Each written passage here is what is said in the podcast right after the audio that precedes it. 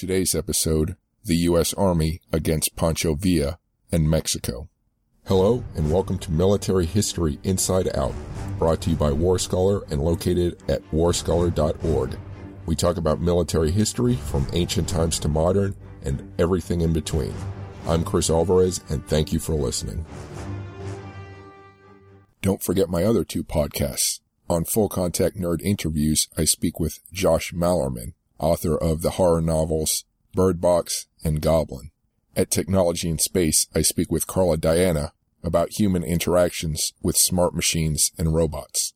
Thank you for listening. I'm speaking with Jeff Gwynn, author of War on the Border, Villa, Pershing, the Texas Rangers, and an American Invasion, to be published May eighteenth, twenty twenty-one by Simon and Schuster. Thank you for speaking with me. You bet. So first, um, how did you get uh, into studying and writing a book on this subject?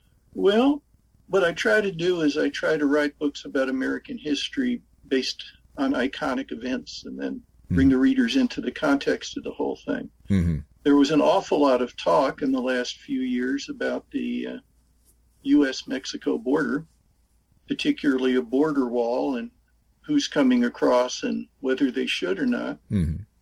I thought I'd like to take a look at uh, the whole history of the border. And in doing that, I saw that there's a lot of great history that hasn't been mentioned as much as it should have, and including basically what amounted to several invasions by both sides uh, right at the beginning of the twentieth century. And I wanted to find out more. Mm-hmm. Okay. Have you always been um, into American history since you were young, or? Oh, very much. One of the things that bothers me is I won't live long enough to write all the books I want to, but I'm glad I got to write about this one. Yeah. Yeah. I noticed your, your book list is, uh, you have a pretty good book list there. Interesting topics that you've hit. Well, that's the thing about history, as I'm sure you know, and, and all your, your listeners and viewers do. Real history is almost always more fascinating than the made up stuff. Yeah. And this is fun. Yeah. Yeah, I agree. So, um, so then, uh, give the, uh, the listeners a bit of a background, you know, the date, time, area that we're talking about that you discuss sure. in the book. Uh, the book itself mostly focuses on nineteen sixteen, when Pancho Villa invaded the United States, crossed the border, attacked a small town in New Mexico near the border with the intention of luring American troops into Mexico so that the Mexican people would get the idea the Americans, the Yankees, are invading our country and possibly overthrow the current Mexican government and install Villa. Hmm. Instead, the troops that went down after him were led by General Pershing, mm-hmm. known as the Punitive Expedition. And for months and months, America and Mexico teeter on the brink of world war, hmm. while at the same time, Germany is very much hoping there will be an American-Mexican war to keep America occupied and out of World War One. I. I had never really heard about a lot of that mm-hmm. and was amazed at the whole story. Mm-hmm. So does your book follow the chronology of what happened, or is it... Ha- What what do you focus on? The individuals, more strategic, you know, political issues? Well, I think you can't get away from any of that. Mm-hmm. History doesn't happen in a vacuum. If we're going to talk about a battle, if we're going to talk about an expedition that really makes a difference in history, then readers need to understand what led up to that. Mm-hmm. And then, of course, everything that happens in it, and an idea of the consequences afterward. Mm-hmm. We are still today, twenty twenty-one, facing some of the consequences of the things that happened back in nineteen sixty. Mm-hmm. And I think if readers understand that, maybe we'll have a better grasp of what's going on right now at the border. Mm-hmm. So what was going on in Mexico at the time? Was there, was there violence going on that people in the U S expected something like this to happen, or was it totally unexpected? There was a lot of violence in Mexico, and Mexico had been in an almost constant state, state of civil war mm-hmm. for decades.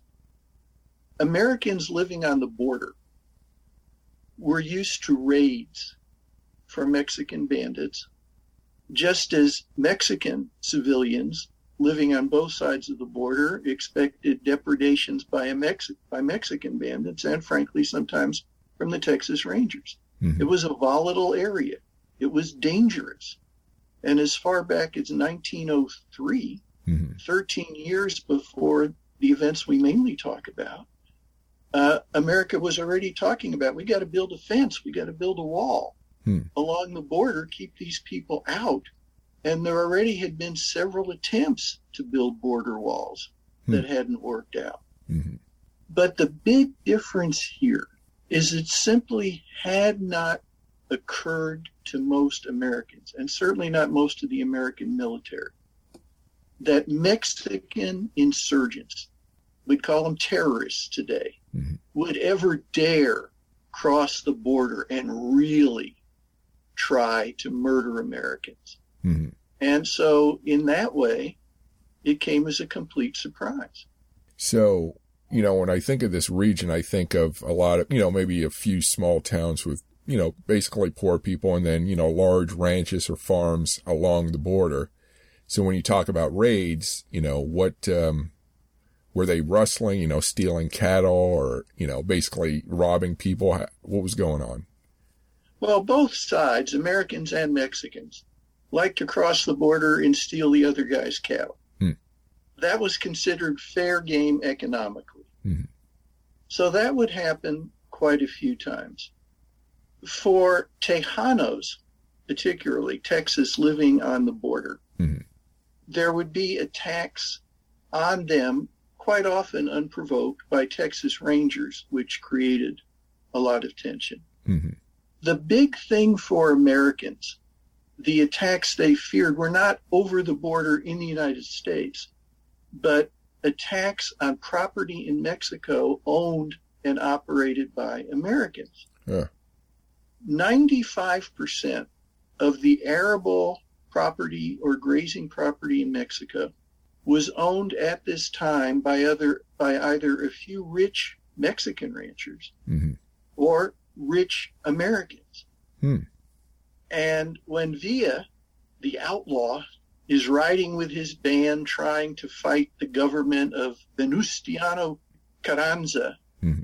who's been recognized by the American government, the American concern is not Carranza. There have been so many Mexican presidents, if one more of them gets knocked off, they don't care. uh-huh. Well, that's honestly kind of the way they looked at it. Right. But they cared very much about the property of the rich, politically influential Americans down in Mexico. Mm-hmm. And the fact that Villa and the other outlaws would pretty much try to steal all the cattle there they could, steal equipment, uh, blackmail American business people into giving them money. Otherwise, we'll basically take out your manufacturing plants or whatever. That was considered the real danger. Hmm. And there was great pressure on the American government by rich Americans, get Mexico under control no matter what you do. And this is why two years before Villa's invasion in March nineteen sixteen, mm-hmm. Columbus, New Mexico, America invaded Mexico, the port of Veracruz on the Mexican eastern coast. Mm-hmm. And held that city, that port, against the will of the Mexican government for almost a year. Hmm.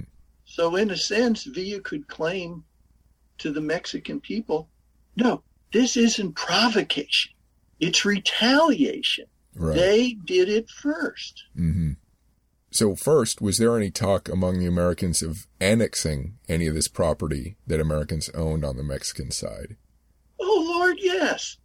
Uh, a lot of the big American businessmen mm-hmm. would actually say publicly, there's no reason we shouldn't take whatever parts of Mexico we want. Mm. And you have to remember this sort of what even American editorial writers called ravishment mm-hmm. of Mexico goes way back. You've had the uh, the war with Mexico, the Treaty of of that war, mm-hmm. which basically took almost a million square miles of Mexico's one point seven million square miles. mm. and gave it to America. Yeah. Now, America, in theory, paid for it. fifteen million dollars for all that. Hmm. But all the way up to Wyoming, mm-hmm. parts of America had been Mexico. So that's where it starts. Mm-hmm. Then you get Texas breaking off. Mexico resents that. Mm-hmm. Texas is absorbed into the American Union. Mexico never recognized the Treaty Santa Ana. Hmm. It struck with the Texicans. And they always left it open. Someday we're going to go take it back. Huh. And for a while, they broke off diplomatic relations with the United States. Mm-hmm. Jump at less than ten years more.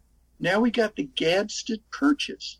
More acreage from northern Mexico, the prime mining areas, uh. the prime grazing areas. Santa Anna, who, by the way, would bounce in and out of office, I think, six times total mm-hmm. before finally being thrown out for good, has spent the entire Mexican treasury mostly on wild parties, yeah. needs the money, and so the Americans say, fine, for more prime border area, we'll give you fifteen million dollars. He makes the deal. Huh. Mexico allows the land to be occupied by Americans, and then the American government announces, you know what, fifteen million dollars is too much. We're only going to pay you ten million dollars. Take it or leave it. As you can imagine, Mexicans are pretty damn resentful. Mm-hmm.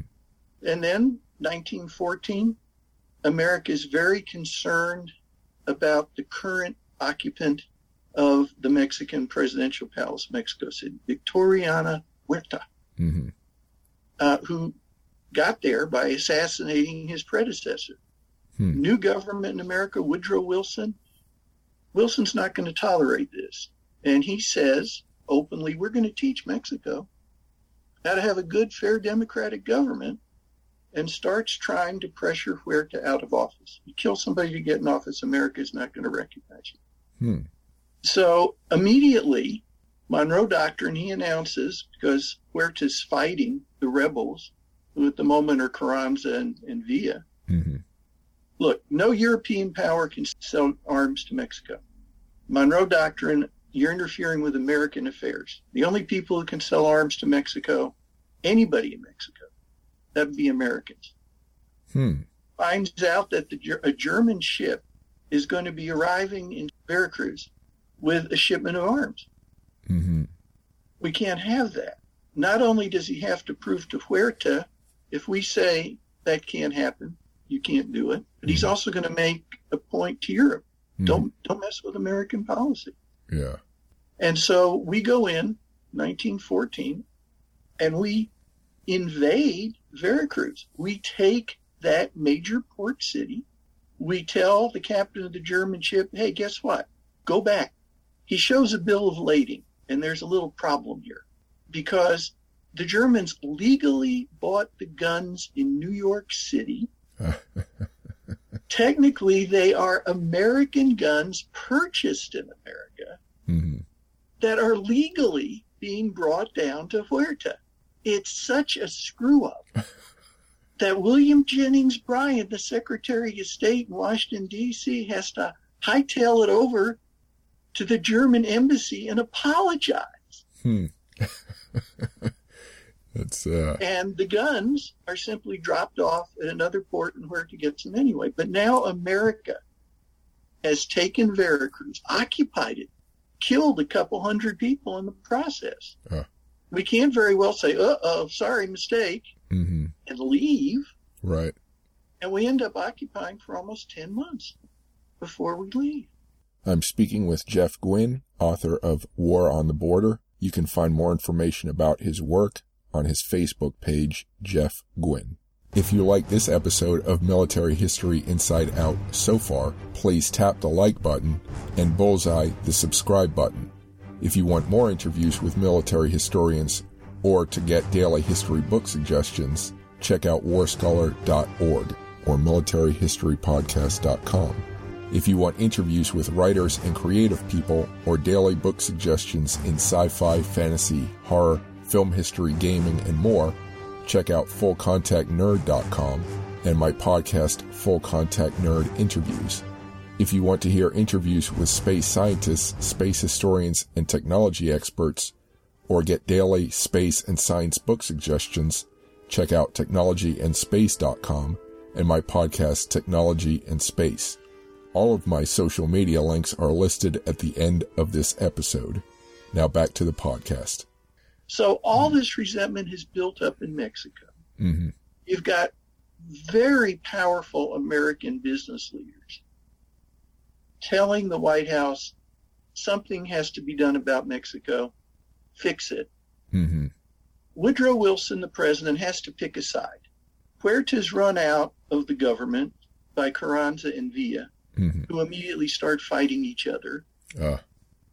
Carranza wins a few battles. And so in October nineteen fifteen, the Wilson administration says Carranza's the legal government. We're not having anything to do with Pancho Villa anymore. And this is where Villa gets the great idea. Hmm. Sucker the Americans into invading us again. The Mexican people won't stand for it. Yeah. They'll get rid of Carranza. I will be the hero who stands up to the Mexicans. That brings us up to Columbus. That brings us up to the Punitive Expedition, and all hell breaks loose. So was Pancho Villa, you know, he's always portrayed as, you know, this horse-riding bandit type, but was he more political than than the image suggests? Pancho Villa was all image, and that was deliberate. Uh, he was a peasant who had a terrible temper, killed a government official, mm-hmm. went on the run, and at the perfect time when the revolution is starting, he can go back into the revolutionary forces again. He took the name Pancho Villa because that was the name of the previous famous bandit. That wasn't even his name. Yeah. And he has absolutely no political skills. What he's good at is leading soldiers into head-on battles, mm-hmm. murdering people when he loses his temper. He had a habit of that. Yeah. And an absolute conviction that whoever was president of Mexico at the time was his enemy and the people's enemy. Huh. So he is sort of a Robin Hood figure in Mexico. Right. While the peasants mostly are starving, while the rich people have all the land, all the money, mm-hmm. they see Villa as the only person that's standing up for them. Mm-hmm. And because most of the Mexican people resent America most of all, Villa, who is not a great strategist, but he understands some basic things. Mm-hmm. If he can only get the Americans to charge over the border one more time, this puts Carranza, his enemy who's the, who's the president, in a terrible position. Mm-hmm. Carranza's got to do one of two things. He's got to accept the Americans have done this because he doesn't have the army to fight them, really. Mm-hmm. Or he can try to force the Americans out, which might make the Americans withdraw recognition of his government. Mm-hmm. And maybe Villa can sneak in that way. Right. So so how large, so the raid itself, how what, what kind of forces did Pancho Villa use to conduct that? If Villa had invaded America, if he'd tried to go into Columbus with all his forces just a year earlier, he would have come with over sixty thousand men. But he had lost so much, so many men in battles with Carranza. Mm-hmm. And by the way, the Germans were advising Carranza. Yeah. They taught him trench warfare, the same thing that would be going on in Europe in a couple of years. Oh, wow. And Villa believed in cavalry charges to straight at the enemy. And he would lose a third of his forces at once in losing. So by the time he's going to come back in and try to pull this off, he's only got about five hundred men left. Oh, wow. But, you see, he believes the minute he reestablishes himself as Mexico's hero against the Yankees, mm-hmm. volunteers will just start coming out of everywhere, that a lot of government soldiers, federales, will desert to join him, you know. Mm-hmm. Mexican pride. Yeah. So he's got five hundred men. He's got to pick a place across the American border that has a couple things going. Number one, Villa has no money. You've got to find a place with a bank so he can pay his, his soldados mm-hmm. a little bit. you got to find a place where you're going to be able to get some horses and some mules. I mean, his men have only got the horses they're riding, and they can barely feed them. Hmm. The animals are in terrible condition. And finally, you got to have some American soldiers, but not too many. Right. Because V's force isn't large enough to win any kind of a fight against a large U S contingent. Mm-hmm. Columbus works, at least supposedly, for all these region, reasons. He's got spies on the other side of the border, and Columbus is three miles across the border of New Mexico. Mm-hmm. And in Columbus, there is a small military base. And Villa believes there's only about fifty soldiers in it. Just a small contingent, be there at the border crossing so, you know, you can check, patrol a little bit. Mm-hmm. He doesn't realize you've got the thirteenth Cavalry with about seven hundred soldiers. Mm-hmm. He doesn't know that until he brings his forces up in, eight, in March mm-hmm. nineteen sixteen, pauses a few miles out, gets out his binoculars, and sees all, see all these soldiers walking around. What is this? He tells his subordinates, too many soldiers there. Mm-hmm. We're not going to do this. Let's turn around. But they swear it must be some mistake. Mm-hmm. They've done their due diligence. There's only a couple dozen. Let us go look for you, and we'll do that. Mm-hmm. And they go out, and they come back, and they tell you, we were right. There's not that many soldiers. So they were lying? No, they, I guess, were not what you would call real bright. But they've marched. They've nearly killed themselves on the march halfway across northern Mexico. They're mm-hmm. starving. Their animals are starving. If they try to go back, they may not survive the trip. I mean, they're there. Mm-hmm. Why not take a shot? And so right around midnight on March the ninth, they sneak across the border. There's a fence. People don't realize we've been doing this whole fence thing for a long time. Uh-huh. And in some areas, they really do have high fences to scale. But in this deserted part of the border, mm-hmm. there's just a couple strands of barbed wire, okay. which they cut. Now, in Columbus, there have been warnings coming for over a week to the commander. Hmm. Colonel Herbert J. Slocum, who prided himself on being a direct descendant of Miles Standish, and was pissed beyond belief that after his arguably fine service to America overseas in the various wars and in, in the nation itself, even Indian fighting, mm-hmm. that he couldn't rise above the rank of colonel. Hmm. But as you as you know, and I'm sure your viewers do, and in this particular time in American military, it was excruciatingly long to rise up in rank. I mean, there just wasn't that much possibility for promotion. And Slocum stuck mm-hmm. out in a hellhole in the middle of a godforsaken desert with a bunch of rattlesnakes. Mm-hmm. And he's just remarried a society woman who, what, what is this place? and uh, who likes him to take her on frequent trips to the big towns. Mm-hmm. Deming, thirty miles north, or even El Paso, which is another forty miles. Uh-huh. For the parties there, Slocum hates it. Yeah. So do most of his men. He starts getting warned a week before the invasion that Villistas have been spotted moving in his direction. Mm-hmm. And he doesn't believe it. Nah. No. he Mexicans. doesn't believe it. nah. They're not going to do that. He keeps getting the warnings. Finally, the day before the attack, two different ranch hands on Mexican ranches mm-hmm. below the border, just below the border, ride to Deming to say, we have seen Villistas. You know, they actually tried to catch us. Mm-hmm. They're down there. And Slocum tells them, ah, don't worry about it. If they come here, we can handle them. Mm-hmm. Then he sends a, a contingent of men out to the border that night just to be on the safe side. Mm-hmm. And a couple more. two hundred more to a ranch, fourteen miles to the west. We got it covered. There's about three hundred men left at the base. Mm-hmm. What, what's the fort or the base? The fort? The, it's a, it's not a fort. It's not. It's a bunch of tents and a few buildings. Oh, okay. Let's not think of it as anything too formal. Okay. But they've got a stable. They've got uh, an armory. And Columbus, because it's near the border and there's some trading, has a bank and a mm. couple stores. That, you know. Anyway, so Slocum, on the night of March eighth, the attack's going to come at four in the morning on March ninth. Having figured he's covered his butt, promptly takes Missus Slocum and skips town to know. a party. Yeah. There's there's some possibility, some documents show it might have been uh, a, a polo match in Deming. It might have been a party at a ranch about thirty miles away. But you've got to remember, there's just little tiny dirt roads.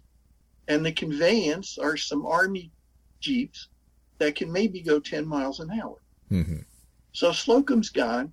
All but one of his officers is gone. They're either at one of the little, with one of the little groups that he'd sent out mm-hmm. to check, or they were gone on leave or at parties themselves. And at four in the morning, here come the Villistas. Almost five hundred of them. Mm-hmm. Now moving slowly, like quietly and slowly, or? They move quietly and slowly till they get to a spot called Coots Hill, just outside town. Now, they call it Coots Hill. It's about the size of a pimple, if that. Mm-hmm. If there was even one sentry standing on this little hill, you can see for twenty miles in any direction because it's so flat, but there are no extra guards posted by Slocum on this night. Mm. And so they gather around the base of this tiny hill, and a few hundred yards away is Columbus, New Mexico. Villa divides his forces in half. One half is going to swoop up towards the north to the business district in town. They're going to rob the bank. They're going to rob the store.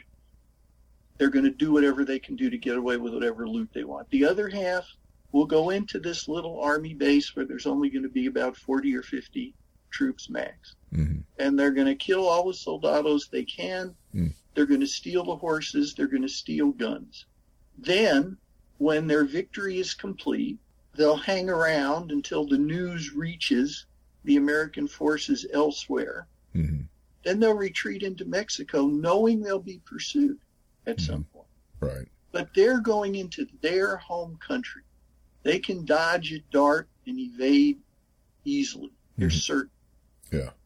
And even as they're doing that, as they go through villages, they can say they're, the Americans are invading right behind us. Mm-hmm. Yeah.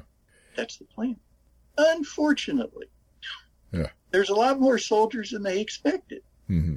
They get the complete drop on the Army, the mm-hmm. thirteenth Cavalry. But heroically, the Army fights back. It's four in the morning. There's about thirty or forty cooks up making breakfast for everybody else.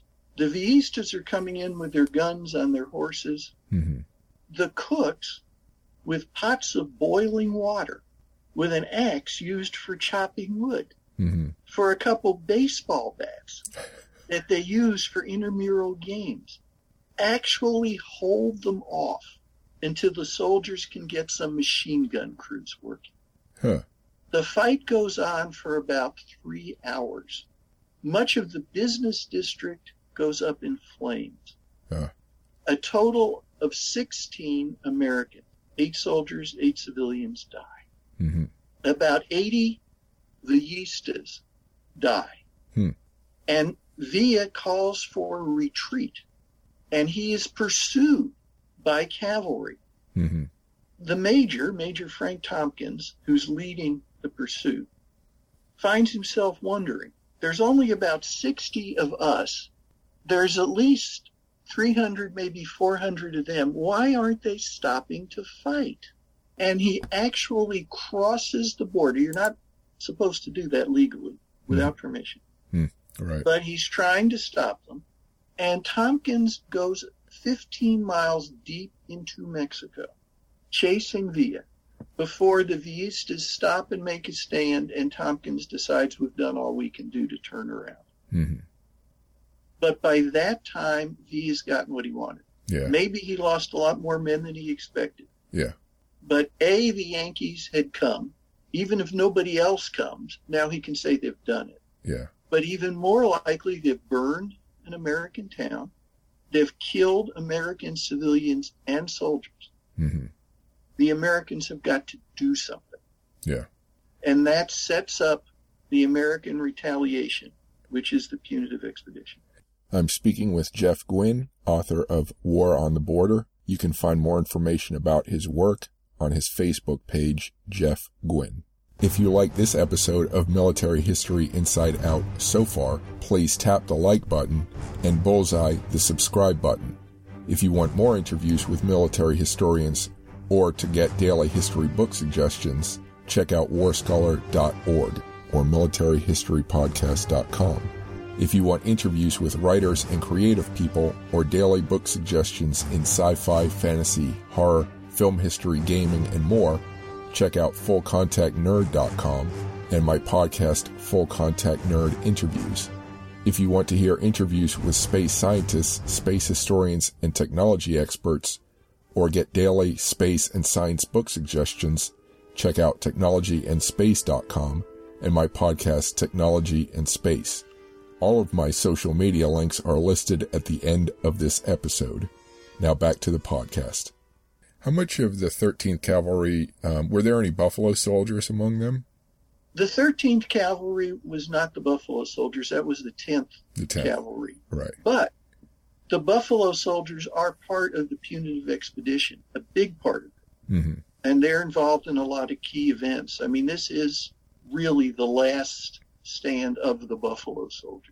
Mm-hmm. A lot, the Punitive Expedition's a lot of things. Mm-hmm. It's really the end of American cavalry. You're going to have the first mechanized or armored battles that American military will fight. It's going to change the way the American army, the American military fights forever. Mm-hmm. But of course, it all gets off to a terrible start because if in nineteen sixteen, the Mexican government and the American government can screw each other around yeah. and completely fail to be reasonable, they're going to do it. And that's what happens right away. So I want to, I, I don't want to talk too much about the details of the book. I'd rather people pick it up and read read it, this fascinating stuff. Let's turn to the uh, resources you used for, for your research. Sure. Um, what did you use? What archives? Where did you go for your research?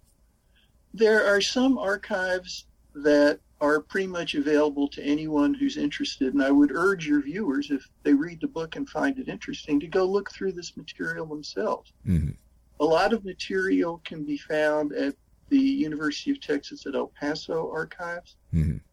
Alpine University, uh, the University in Alpine, and for the life of me, I'm, I'm blanking on the name of the school, but I'm sure I'll get it in a minute. Mm-hmm.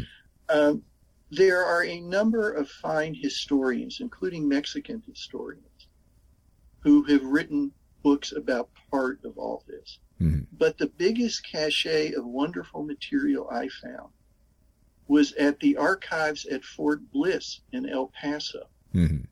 that had the Army records of the whole Punitive Expedition right there. Mm-hmm. And even a, a notebook, which, by the way, I have by my desk, maps of everything the Punitive Expedition did, maps uh. of the attack on Columbus, the works. Mm-hmm. These hadn't real, these hadn't been available to the public, but they they shared them with me, wonderfully generous. The people at Fort Bliss could not have been more professional, could not have been more generous. Mm-hmm. And so we're going to be able to bring a whole new dimension of coverage to the public. And it's my hope that the materials at Fort Bliss w- will be made available more widely now. Mm-hmm.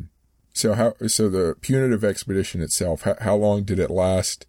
Um, and where did it, what areas did it cover in Mexico? One of the problems for the Punitive Expedition was they were so limited. And, and it's a study in military frustration when, when the politicians tell you what you can and can't do. Mm-hmm. They were only allowed to go into the northern state of Chihuahua, mm-hmm. chasing Pancho Villa. Mm-hmm. They couldn't go any farther than that. They were not allowed to directly enter any villages that were occupied by federal forces because the Mexican government did not give permission for the Punitive Expedition to come in. Mm. As far as the federales were concerned, this was an invasion of Mexico yeah. by the Americans. So the Americans are not only trying to track down and fight the Villistas, they have to watch out every step of the way and fear attack by the federales mm-hmm. at the same time. Yeah. They go into Mexico in late March. Mm-hmm. They will be there through February of nineteen seventeen. Hmm. During that time, they will have occasional firefights with different bands of the Yeastas, mm-hmm. but never a culminating, here's our forces against theirs. Pershing has approximately four thousand soldiers when he goes down. Mm-hmm. Through reinforcements, and because things kept escalating, by the time he'll leave in February of the next year, he's going to have just over ten thousand. Hmm. They've got eventually ten thousand horses and mules, uh, about three hundred trucks, mm-hmm. and Pershing and his command staff are, are driving uh, passenger cars. They're hmm. going into primitive parts of Mexico. Right. There's no paved roads. Mm-hmm. They're having to dig everything out of the dirt and the sand. Mm-hmm. They get hit with winter blizzards that oh. they hadn't expected, torrential rain, deserts with no water, and Mexicans, ordinary countrymen, who want nothing to do with them, who hate them, mm-hmm. and take every opportunity to lie to them. We don't know where Villa is. Right. He's not here. We heard he's about one hundred miles yeah. that way. Yeah, yeah. It's a tremendously frustrating experience for them, even more so because there's two times that the American forces, part of them, small segments, are in battles against the federales of Mexico. Hmm. And uh, don't come out very well in either one.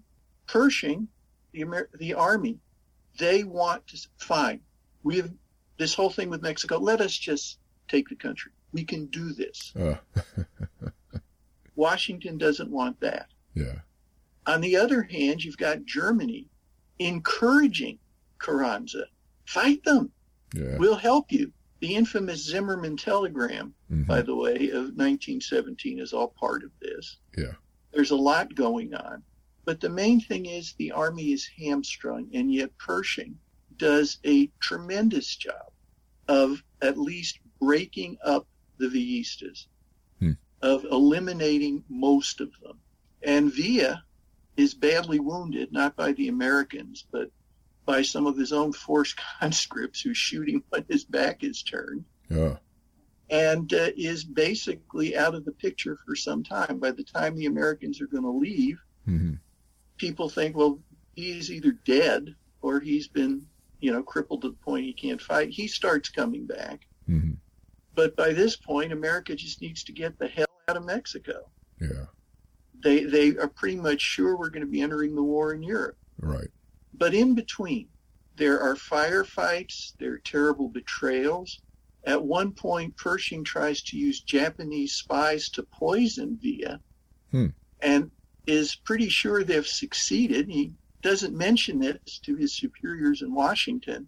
Oh. And uh, no one is more surprised than Pershing when Villa suddenly shows up in the late fall of nineteen seventeen, raiding in Chihuahua again. Terrible shock to Pershing. Huh. And there is an extended military cover-up because America doesn't want the rest of the world to know, hey, you know, we didn't just try to track him down. We tried to assassinate him. Wow. Kind of embarrassing. Yeah. So there are all these things happening, great colorful events, back and forth, back and forth, and through it all, there is always the sense that at any minute, outright war between America and Mexico is going to break out. A war America is eventually going to win. But in the early days, particularly along the U S Mexico border, that's where Mexico's got its military strength. How many Americans are going to die? What's going to happen to mm-hmm. American border cities? Right. All these things are going on. Did um did Pershing have uh, any artillery and or, or any air, you know, any airplanes for reconnaissance or anything? This was going to be the first time that aeroplanes were going to be a big part of what America did. Mm-hmm. Now, the eight planes that Pershing got when he went started the expedition weren't mounted with guns or anything, but what they were going to be used for was reconnaissance, mm-hmm. we'll be able to go out there and look for the enemy and for taking messages back and forth. Mm-hmm. The problem was the planes were so underpowered and the winds around the mountains in northern Mexico were so great mm. that most of the planes crashed. Uh. Uh, some replacement planes were sent, but in Pershing's report at the end of the expedition, he said the planes had not been of any use whatsoever. Oh. So the benefit of using the planes so far as the American military was concerned is they discovered the limitations, that you have to have more powerful planes and you have to have guns on the plane so they can defend themselves. Yeah. But that wasn't the case with the plane sent with Pershing. Yeah. And what about um, supply lines? Like what you described makes me wonder how they got food and fuel properly, you know, from the U S or or did they? Did they live off the land? They had to live off the land, and that was harder than it sounds because none of the Mexican villages wanted to sell them anything. Uh. Fine, starve, you sons of bitches, was basically the idea. Mm-hmm. And it was made worse by the fact that the military command hamstrung Pershing and his commanders to be able to buy anything, because mm-hmm. instead of actually giving them American dollars or pesos, mm-hmm. they gave them military scrip. And if a Mexican villager, let's say three hundred miles south of the border, sold the Americans some corn and some beef, yeah, if he want, he would have to actually go himself all the way up to the nearest American base, which would have taken him maybe a month to get to, mm-hmm. to redeem the scrip. Yeah. So you get to the point where the Americans have to try to keep a supply line going over hundreds of miles of rugged Mexican desert. Yeah. It didn't work very well, and gasoline shortages were crippling, and yet they persevered. And finally, in the last few months of the expedition, and this is something that I had no idea about, and it just amazed me. In Europe, the Germans think that at least if the Americans ever join this war, they have no battle-ready troops. It's going to take them a year just to get troops trained and equipped before they can get over here to fight us. That's hmm. the idea. Right. Pershing, on this punitive expedition, sees how few of his soldiers are really combat ready. Mm-hmm. And so in the last few months of the expedition, where following Washington's orders, Pershing must keep all his troops consolidated into one base. They can't get off because it might upset the Mexicans. Mm-hmm. What he does is he puts them through intense battle training. That's how he uses the time. Hmm. All kinds of military maneuvers, everything from knowing how to care for your weapons to being able to fight as units or separately. Mm-hmm. And so when America finally does enter World War One yeah. in nineteen seventeen, instead of a year, within three months, Pershing is commanding the forces, the American forces in Europe. And at the forefront of those forces are the same men who, basically untrained and not knowing what they were doing, left to go into Mexico on the punitive expedition. They have been taught, they're ready, they're good fighters. Mm-hmm. And this helps turn the tide in World War One. Mm-hmm. Did, um, was the Navy or Marine Corps at all involved in Pershing's expedition, or was it all Army? It was all Army. Mm-hmm. Now, in Veracruz, the Navy and the Marines were involved. Mm-hmm.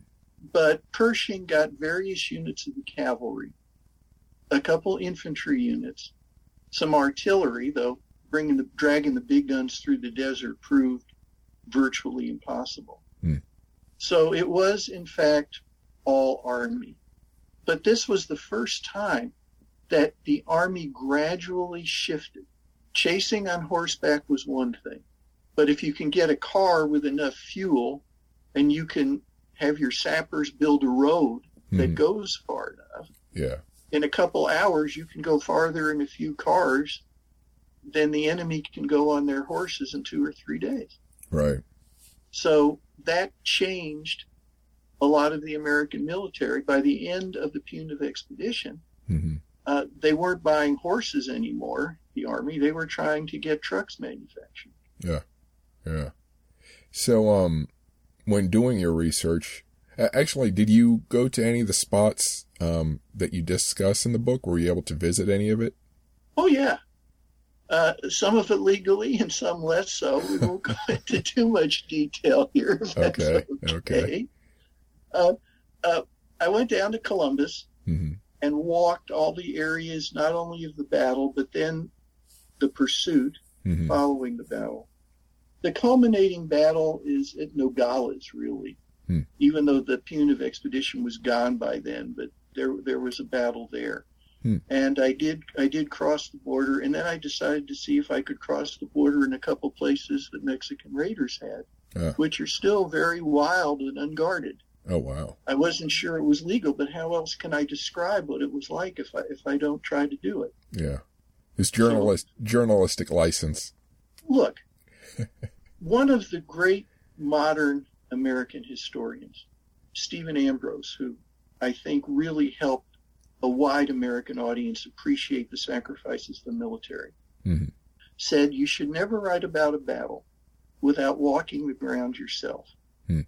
So you can actually say it's this far. If you stand here, you can see this far. So I, I was... I thought that was really important, and I wanted to do that. And again, mm-hmm. I can't thank the archivists at Fort Bliss enough.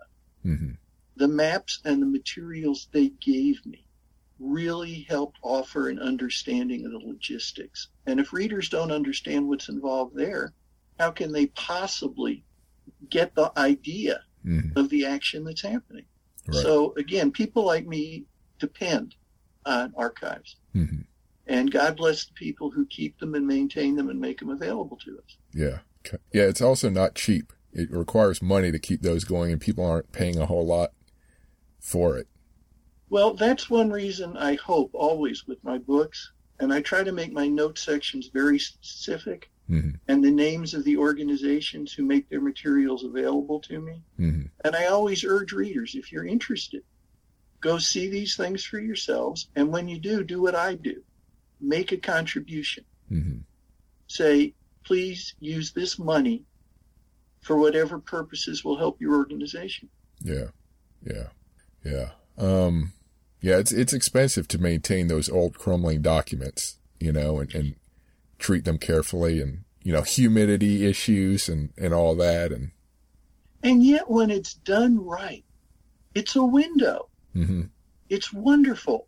For any uh, any of your viewers mm-hmm. who say, you know, I'd like to write a book someday about history, military history, mm-hmm. do it.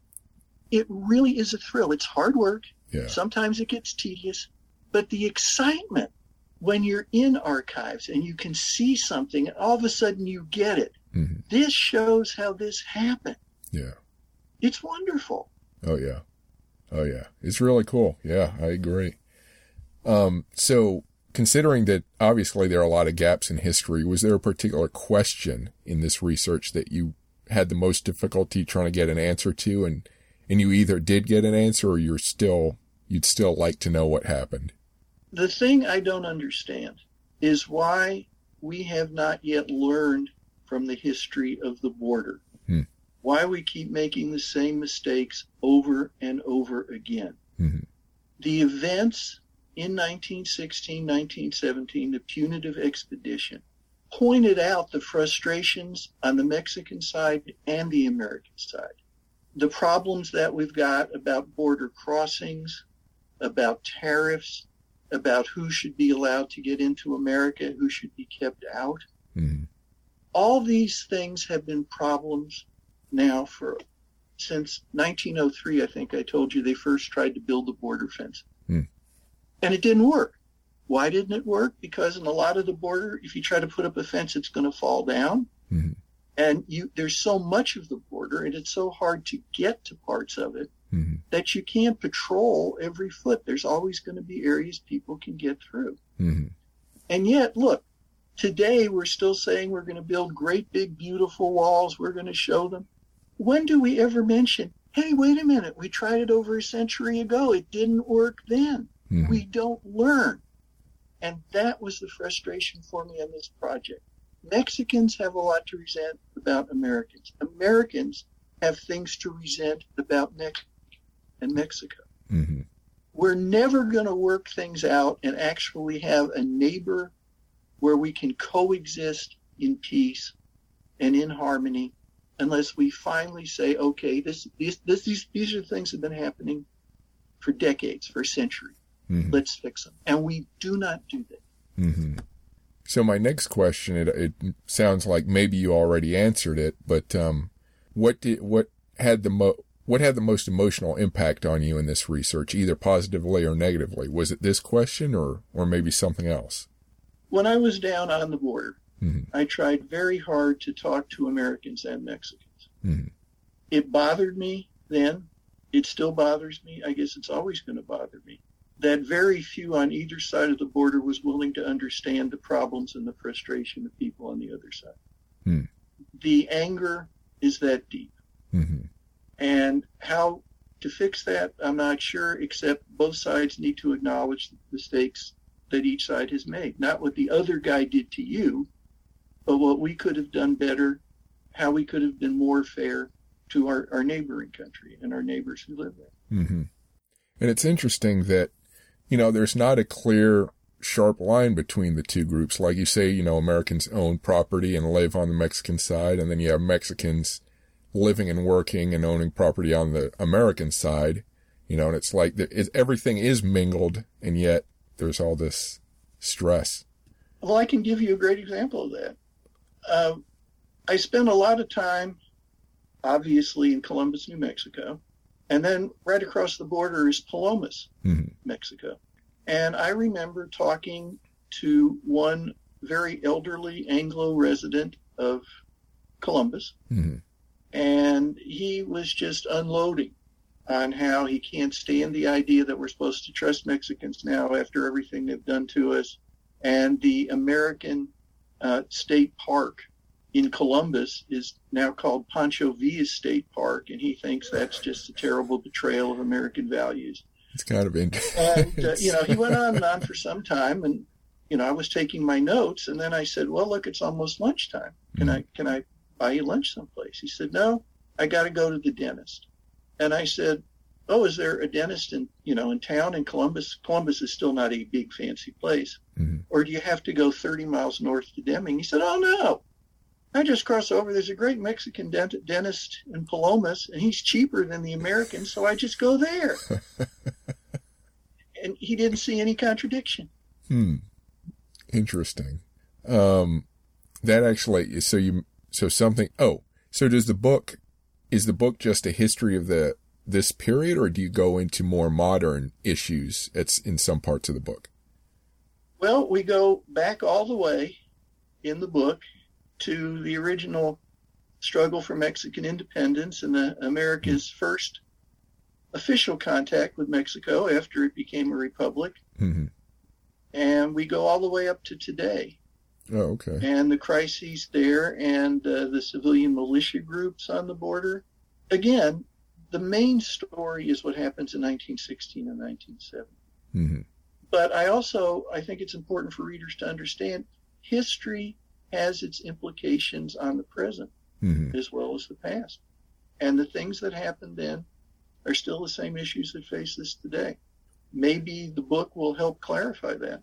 During, when the expedition was going on, was there, on the Amer- American side of the border, were, were there reprisals against Mexicans in America? Like, did it spike up as far as attacks and, and that sort of thing? It, it's in horrible ways. Mm. And that, frankly, is, is part of the book, too. Mm-hmm.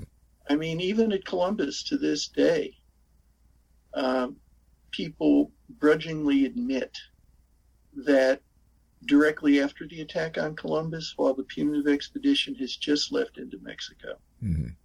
uh, some of the Anglo civilians in the area hunted down Mexicans living on the American side of the border and killed them. Mm. Lynch mobs. Yep. Mm. Yeah, I guess I'm not surprised. It's horrible, but yeah. Um, there were depredations on both sides. Yeah. Um, so you talked a lot about your goals uh, of the book. Um, is there anything else that you'd like the book to do apart from what you've mentioned already? Anything additional? Well, it seems to me that a lot of people think a book about history has to be kind of dry. Hmm. Uh, David Halberstam, who I think was one of the greatest nonfiction writers anywhere, mm-hmm. once told me that too many history books are like the Powder River. They're a mile wide and they're an inch deep. Yeah. That all they do is list so-and-so did this in this year and then so-and-so did that next year. Mm-hmm. There's a reason your viewers probably have not kept their high school history books to read over and over again all these years. Yeah. Uh, I hope War on the Border and books about important history by other people are written in a way that will engage readers. You're not reading this just to memorize facts. Hopefully you're reading it to feel things, to understand things. I think that's what most of us try to do. Sometimes we succeed, sometimes we don't. But the reader and the reader's reaction really is important. Mm-hmm. Yeah. Did you have any difficulty getting the book finished or published? No, uh, I'm very fortunate. Uh, Simon and Schuster, my publisher, is, is one of the great nonfiction publishing houses. Mm-hmm. I have an amazing editor there who supports the books that I want to write. Mm-hmm. And I explained to them why I wanted to write this particular book.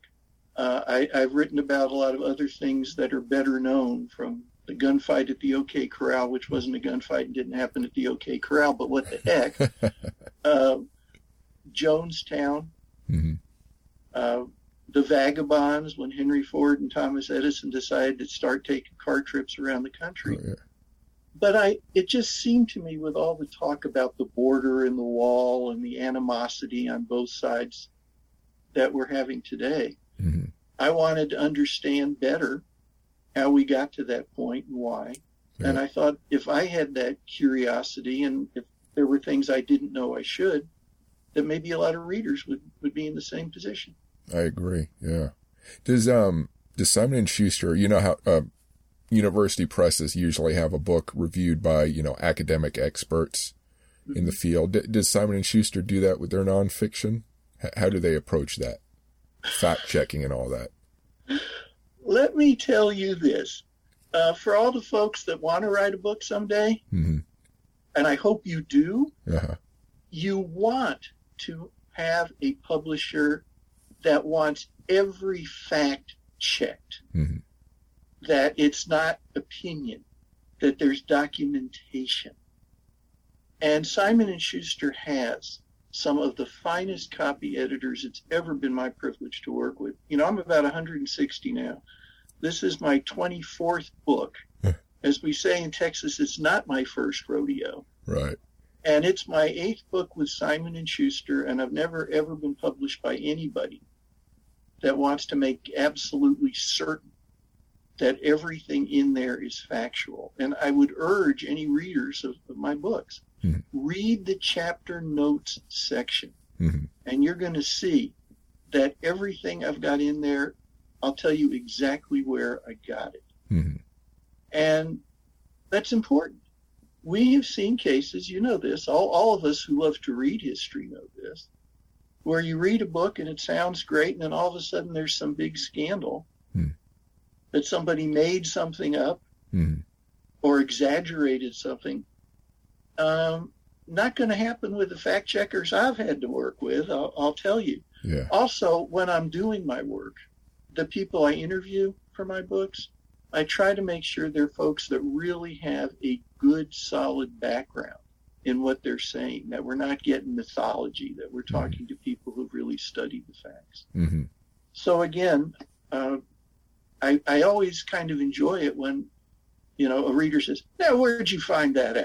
Mm-hmm. And I say, well, if you'll turn to the notes on chapter seven, you know, you can see it right there. Mm-hmm. I, I think that's an obligation mm-hmm. for historians, frankly. I mean, we've got so much going on with charges of fake news this and, you know, fake news that. Mm-hmm. Fine. Let's make sure your readers know what you've got here are facts. You may not like all of that. Right. You may not agree with some interpretations mm-hmm. of these facts, but on the other hand, please feel free, follow up, check every one of them to make sure it's all true. Mm-hmm. Yeah. One of the things that, um, one of the sad aspects of this though, is that, you know, if a book has to be cut down to a certain length, certain fact or certain interesting things have to be cut out, you know, and left on the, the cut, the cutting room floor. you know, and it's those little facts I wonder, you know, when are we ever going to learn those? Well, you know, there's two ways that can happen. Mm-hmm. The first is if your book is so fabulously successful, the publisher wants to put out an expanded edition. Uh. Yeah, that happens about once every three million books. Yeah. And the other half is what I try to do. Mm-hmm. Every time I finish a book, I will end up, because it takes two or three years, mm-hmm.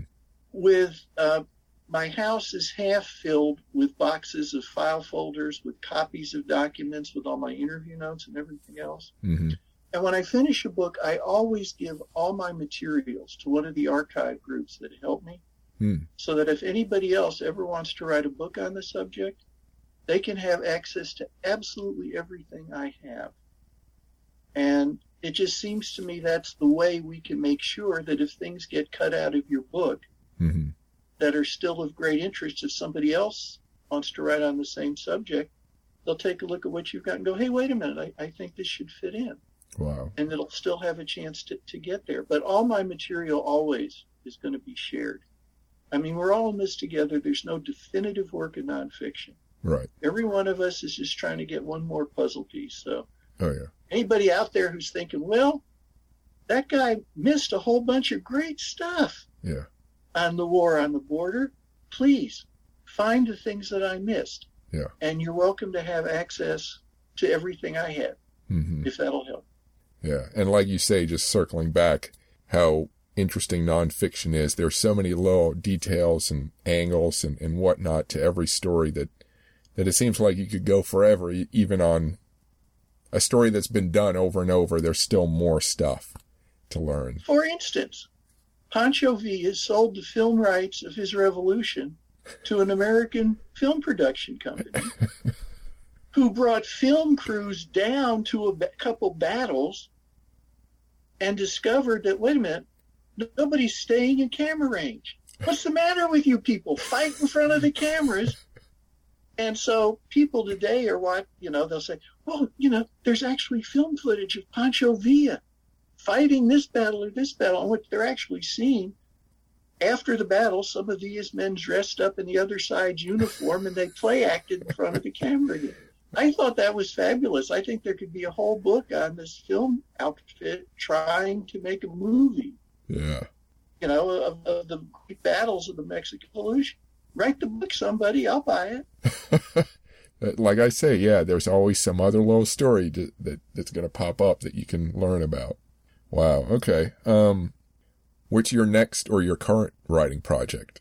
Well, uh, I have written quite a bit about demagogues mm. and demagogues in America. Mm-hmm. And they have included Charles Manson and Jim Jones. Mm-hmm. And my new project is I've decided I need to look at sort of the third great religious demagogue in modern American history. And that's David Koresh, mm. leader of the Branch Davidians. We've had plenty of stories and books about what happened in Waco, mm-hmm. but we've never had a book that really took the story. How did we get there mm-hmm. in the first place? Right. So I've just started that book, and I am going to be going down a lot of nooks and crannies of different things. Mm-hmm. And that'll take another year and a half or two years. Hmm. Yeah, I'd be a little intimidated trying to interview some of the individuals maybe involved. If I don't know how many survivors. There, well, there were some, but I'll tell you this. Uh, I actually interviewed some of the members of the Manson family who are still doing life with the Tate LaBianca murders. Wow. And if I can sit with them describing in great gory detail exactly what happened. Huh.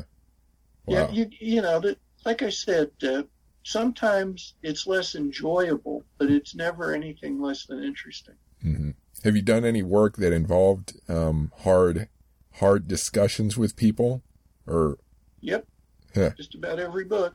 Oh, okay, but I mean, before, but that, go ahead. Before that, before you became a writer, did you do anything else that that had? Well, you know, for for about two hundred years, I was an investigative journalist. Oh, okay. And and that was. That was great training. Yeah. And you learn, you don't try to interrogate people and, you know, say, how the hell did you do this terrible thing? But you say, I want to understand. Can you help me understand why this happened? Yeah. And and people talk. Yeah. Fascinating. Okay. Um, is there any place online, uh, website, social media, where people can follow any updates on your work or your thoughts? Well, I am absolutely inept at social media. I'm sorry. It's, it's just a fact. Doing this Zoom yeah. interview with you uh, sort of stretched my ability to the utmost. Uh, I'm, I'm on Facebook because my publisher forces me to be. Mm-hmm. And if anybody wants, any readers want to send me queries or anything on Facebook, I check it once a day, and I always respond to readers mm-hmm. right away. I, I owe you that, and oh, okay. I, I appreciate you so, all so much. Mm-hmm. In terms of a website and blogging and things like that, folks, I'm sorry. I just hope you read the books. So we're on Facebook. What's the Facebook page? Just Jeff Gwynn. Okay. And that's... They'll find me if they want to. Okay. And I'll spell that quickly. J E F F and then G U I N N. Jeff Gwynn. Yep.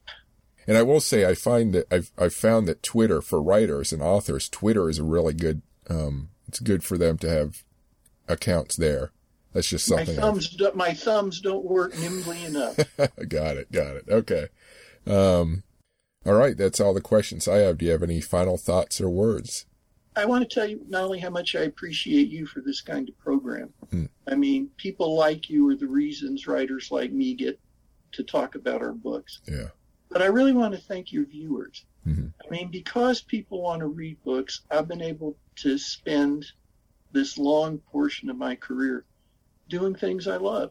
Mm-hmm. And I mean, I owe that to the readers. So for all of you, even if you don't read my books, if you just read books about history, thank you. Yeah. And thank you. I, I appreciate you taking the time to speak with me and, and my listeners and viewers.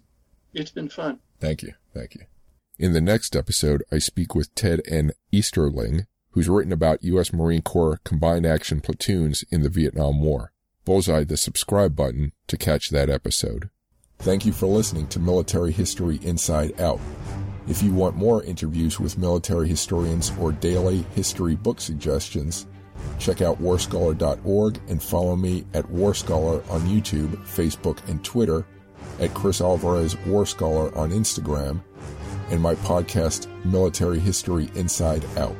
If you want interviews with writers and creative people or daily fiction suggestions, including sci-fi, fantasy, horror, film history, gaming, and more, sign up for my newsletter at full contact nerd dot com. And follow me on Chris Alvarez, Full Contact Nerd on YouTube, Chris Alvarez F C N on Facebook and Twitter, Chris Alvarez Sci-Fi on Instagram, and my podcast, Full Contact Nerd Interviews. If you want interviews with space scientists, space historians, and technology experts, or daily space and science book suggestions, check out technology and space dot com and follow me at Spacewalks Money Talks on Facebook, Instagram, and YouTube, Spacewalks M T on Twitter, and my podcast, Technology and Space. Thanks for listening, and I hope to see you again soon.